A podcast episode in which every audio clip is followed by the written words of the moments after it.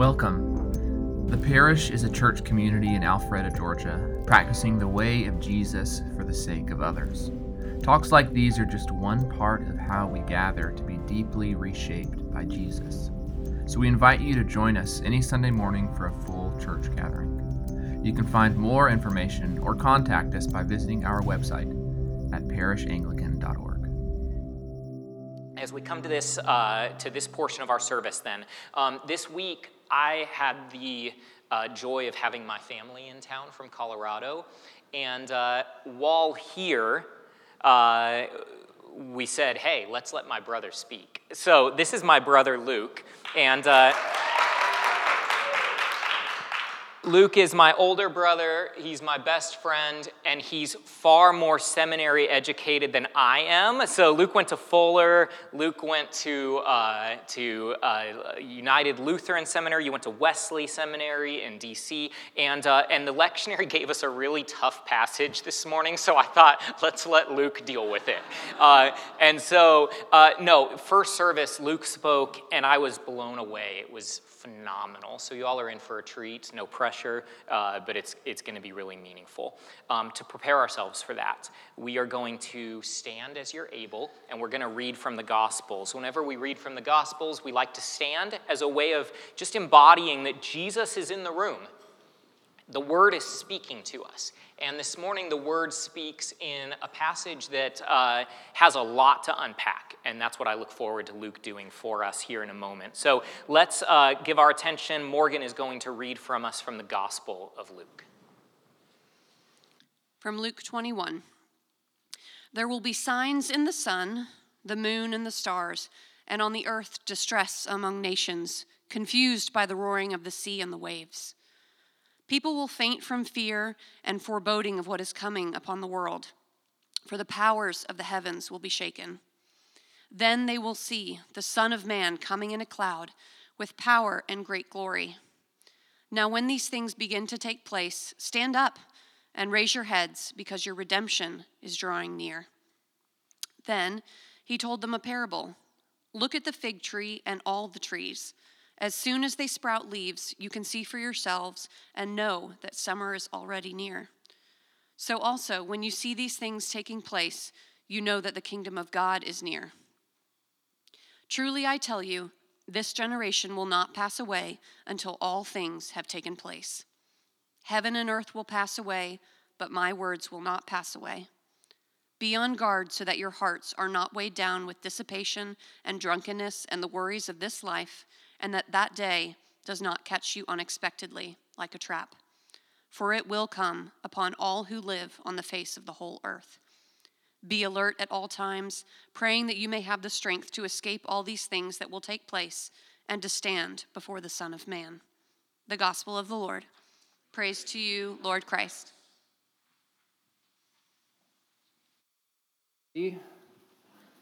Good morning. Good morning. Yeah, my name's Luke. Like Jordan said, um, I wanted to uh, I wanted to start by just saying how thankful I am to be here.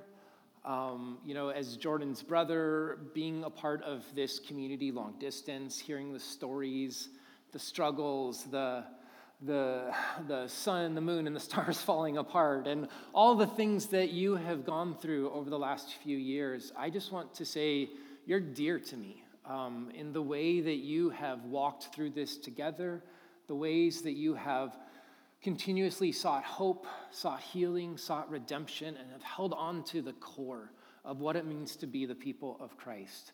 Um, I just want to say thank you from my heart and thank you for the way that you've walked with, with the Warner family. And I'm so thankful to be with you today. So, um, so I, have been thinking about this Sunday for a few months, ever since I knew I was coming out here for Thanksgiving. And, um, and so I've been reading this passage and really trying to like sit with it, pay attention to what's sticking out to me, and working through some of these ideas with some of you on the Advent planning team. And, you know, it, it, it started as a, as a four part sermon and then became 14 parts. And so I, no, not really. Um, but, but I had this idea of where I wanted to go. Kind of right, right away, I was like, oh, oh, that's what I want to do with this.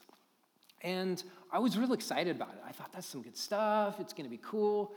Um, but as I was working through the planning and really nailing it down, I, I started realizing like I kept hitting some walls.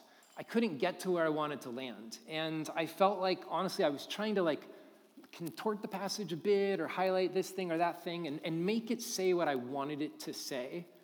And it just didn't feel right. And so I share that with you because honestly, I think that experience is probably not that uncommon when we come to passages like this one.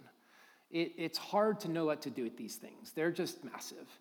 And uh, the, ten, the temptation is to sort of like take one thing Jesus says here and then throw everything else in a blender until it comes out in like a, a smoothie that fits our main idea. And we, we sort of end up doing this violence to the text. And we, we compress it, we twist it, we distort it, and we lose the tension that's in this.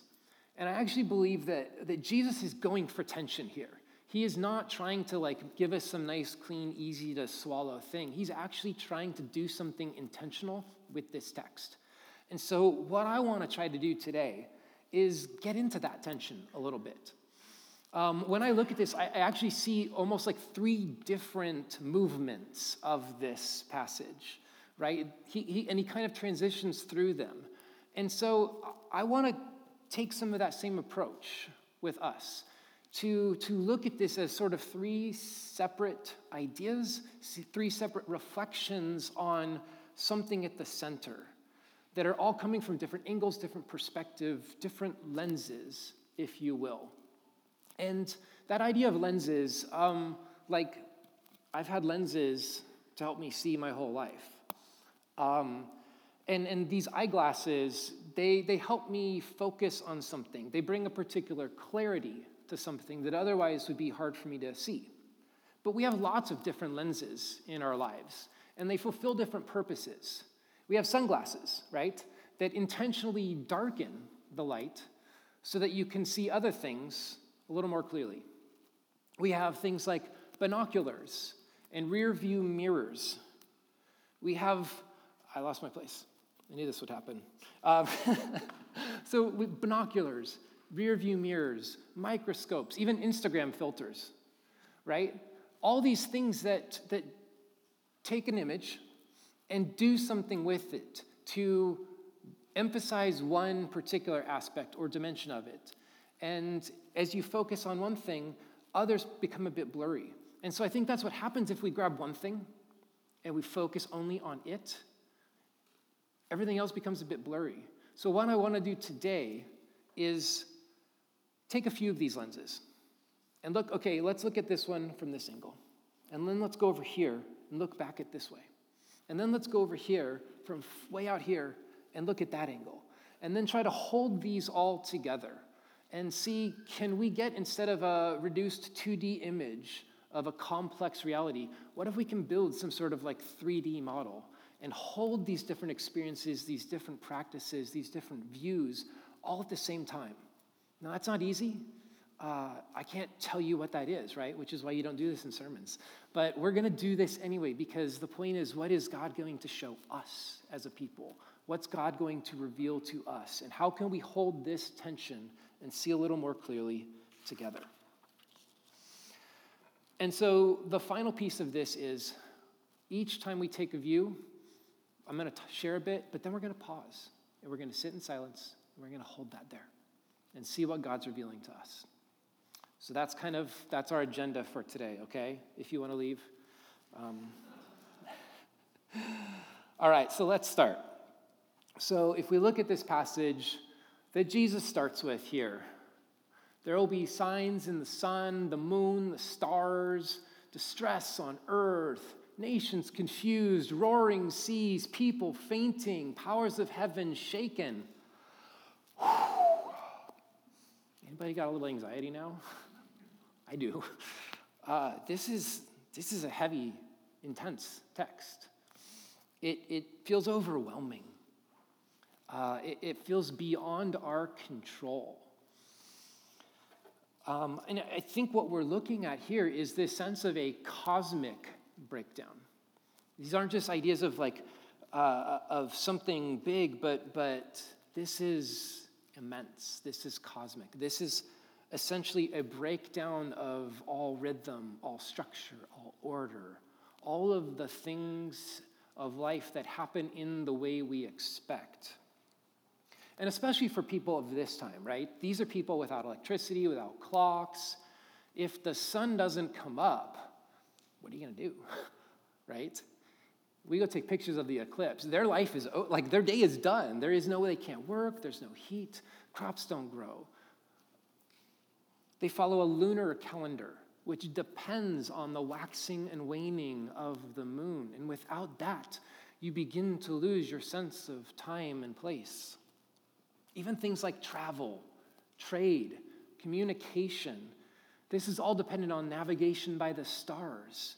If your constellations start moving, falling out of place, if, if that goes away, what are you going to do? So, so we're talking here about a catastrophe, about all of the sort of safety and comfort that comes from a predictable life is being threatened. Life falling apart and a deep sense of unease and whoa what's what's going on here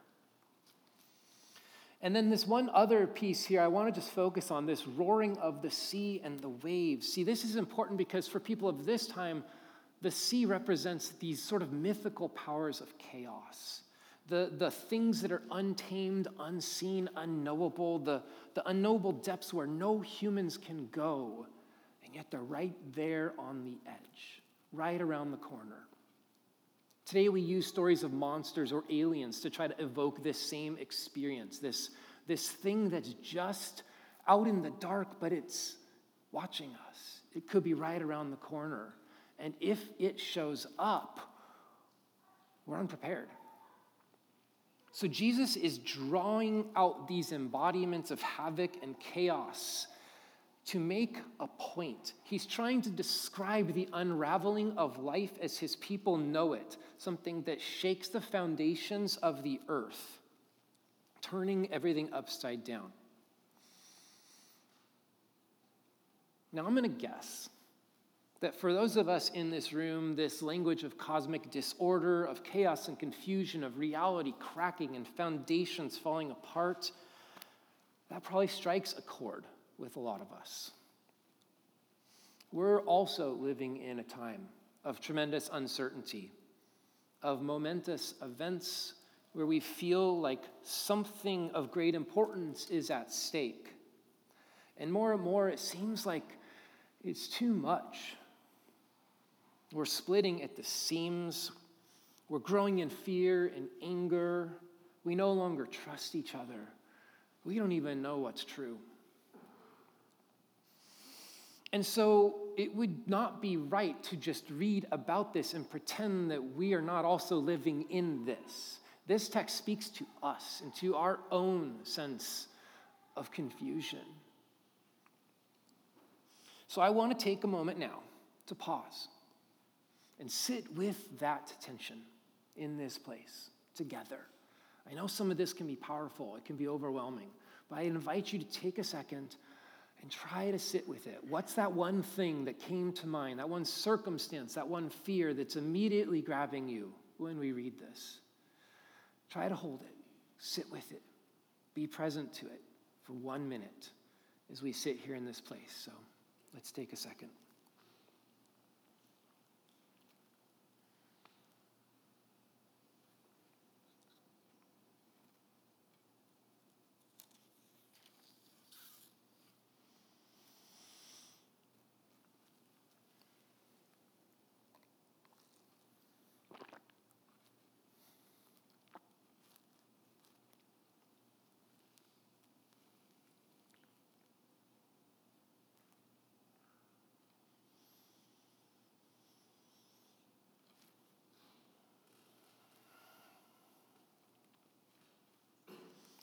Now, when these things begin to take place, stand up and raise your head because your redemption is drawing near. So, Jesus brings this crowd right into the heart of uncertainty and confusion. right into that pain that they're feeling. And then he concludes that thought with a line that's really unexpected Stand up, raise your heads, redemption is coming. It's like he's talking about the world ending, and then he's like, don't stress. Pay attention, watch what happens next. Huh? That, that doesn't make sense. So there's two important things to notice in this whole passage. All this language of cosmic falling apart. This is not just big, big imagery, but it's also creation imagery, right? Sun, moon, stars, darkness and light, chaos and void, and order and rhythm. This is creation imagery. If we jump back to Genesis 1, we can remember the Spirit of God hovering over the dark waters, God present over the chaos. And God speaks light into the darkness. God puts things in their place, sets boundaries and orders. God establishes the necessary criteria for life to flourish. And a few chapters earlier in the book of Luke, in chapter 8, Jesus and his disciples are in a boat. And they're caught in a storm with roaring winds and raging seas. Again, mythical chaos right at the edge of the boat threatening their lives. But Jesus stands up and speaks peace to the storm. He restores, he creates something new and beautiful and good. So Jesus is intentionally calling back to these stories of cosmic chaos and reminding people that it is precisely in those moments where God shows up and restores makes peace, and creates something new.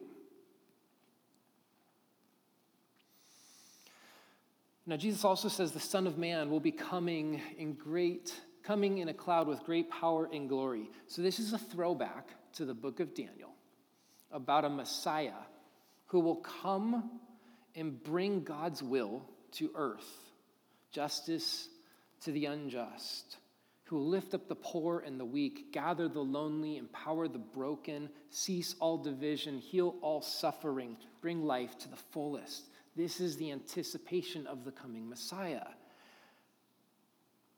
This is heaven coming to earth. So Jesus now pulls all these ideas together and lays them out in front of people. What's he saying here?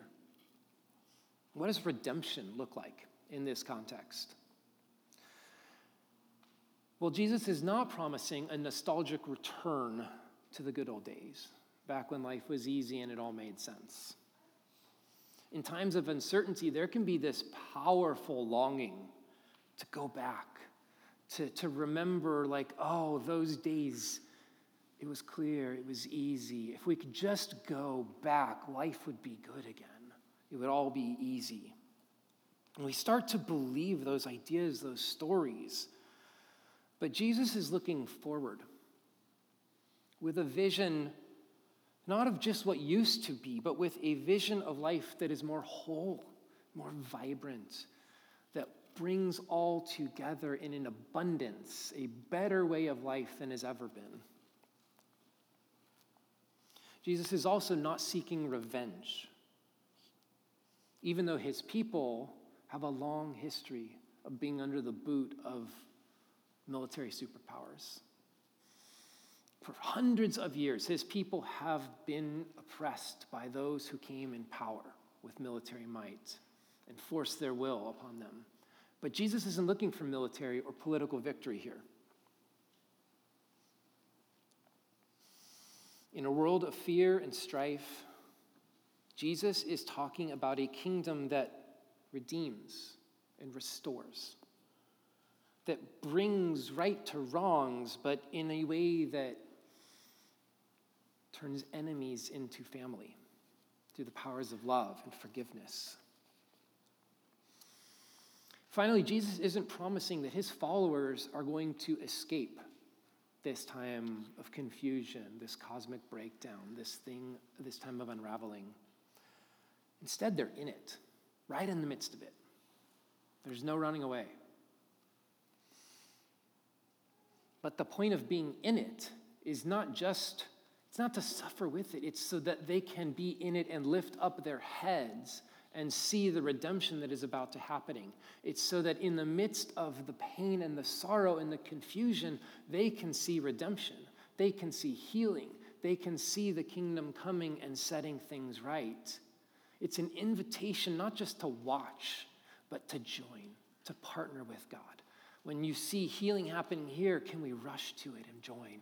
When we see redemption here, what does it look like to breathe into that, to support it, to nurture it?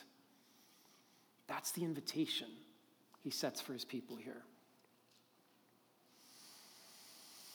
So, yes, there is chaos and confusion all around, but Jesus takes that and reframes it through the lens of recreation and redemption. This is actually not the end of the world, the end of all things. These are labor pains. This is creation groaning for something new to be born, for the kingdom of God to be born in us and around us. Now, I want to return again to that place of silence that we were at just a moment ago. Take another breath. When you encounter these difficult and confusing times, what's your go to response? Is it nostalgia, wanting to go back? Do you seek revenge? Do you look for a way to escape? What else would it be? Where are your patterns?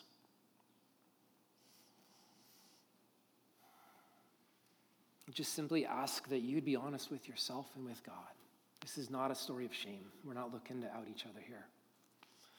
But, but sit with that, with the reality of that, and then ask God to show you what could redemption look like in those situations, in those responses. Let's sit for a minute and ask God to show us this.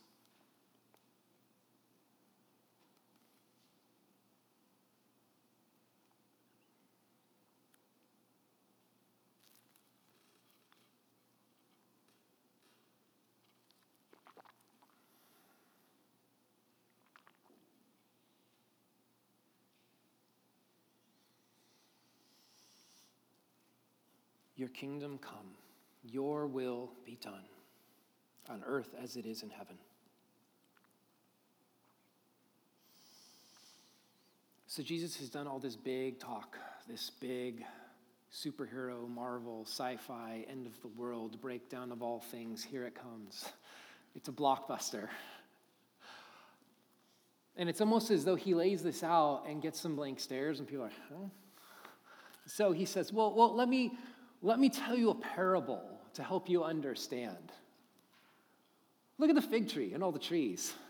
When they grow leaves, you know the kingdom is here, or you know summer is here.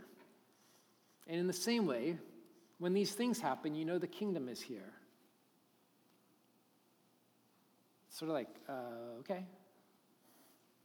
You just went from like stars and moon and catastrophe to a tree how, how do those like balance each other out?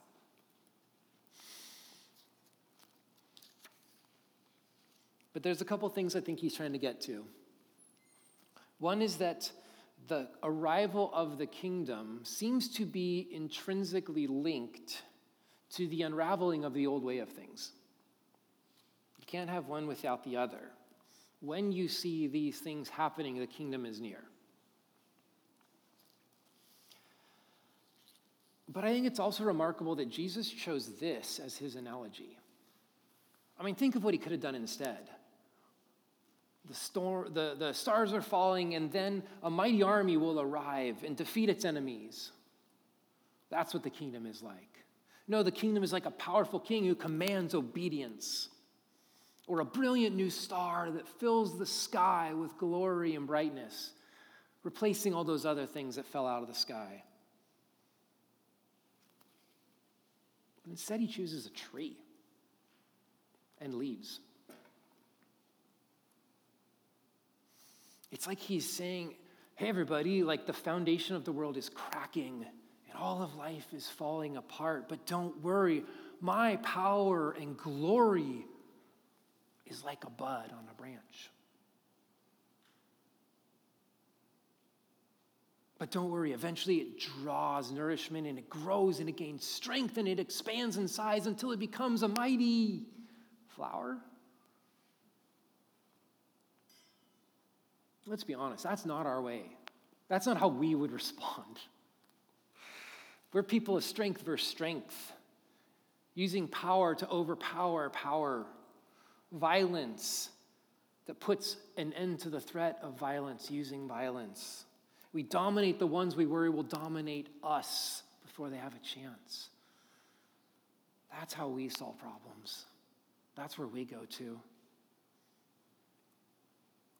But the kingdom of God is different. It's operating on a different law of physics, an inverse way of understanding reality. It's a kingdom of weak forces, things like love and mercy and forgiveness. It doesn't awe viewers with spectacle and bright lights. It sprouts like a tiny little leaf all but unnoticeable. It doesn't bear arms against its enemies. The kingdom bears fruit. A bountiful harvest available to everyone who's hungry, rich or poor, deserving or not, with us or against. The kingdom doesn't sweep in power over enemy lines, leaving bodies behind.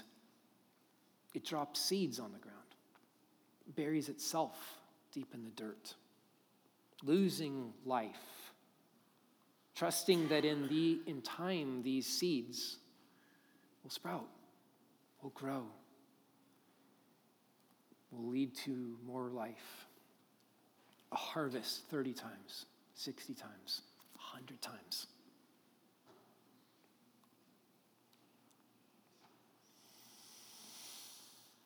So I want us to pause for a final time. And if the band wants to come up, we're going to spend a few more minutes here just bringing all these pieces together, these different angles and perspectives and images. We've gone through a lot. Can we hold it together for just a minute and see what comes of this tension and this hope?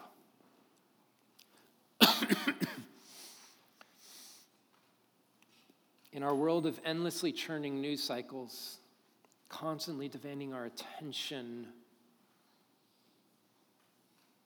it's hard to notice the leaves and the flowers. It's hard to notice the kingdom.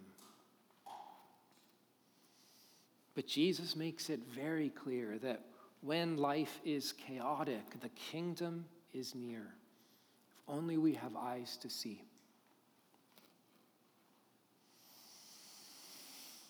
So let's sit in your chair, close your eyes, pause, quiet yourself. Take a slow, deep breath, then another.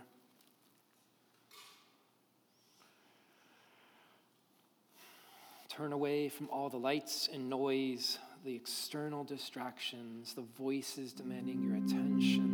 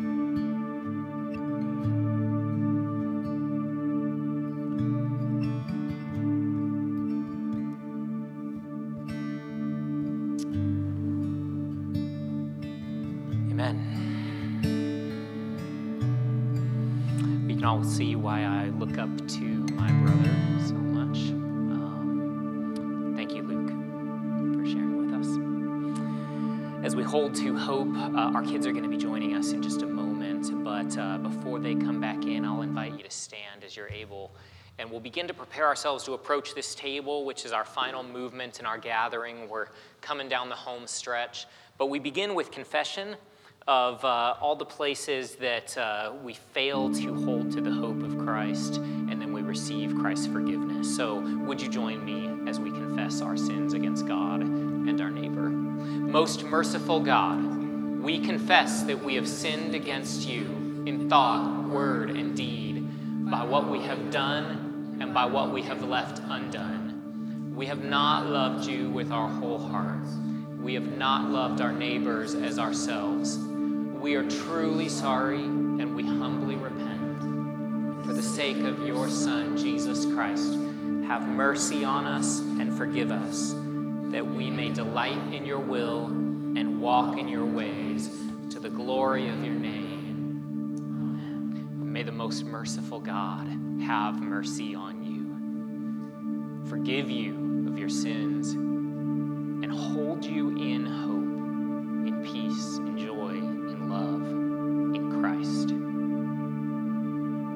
life today in life.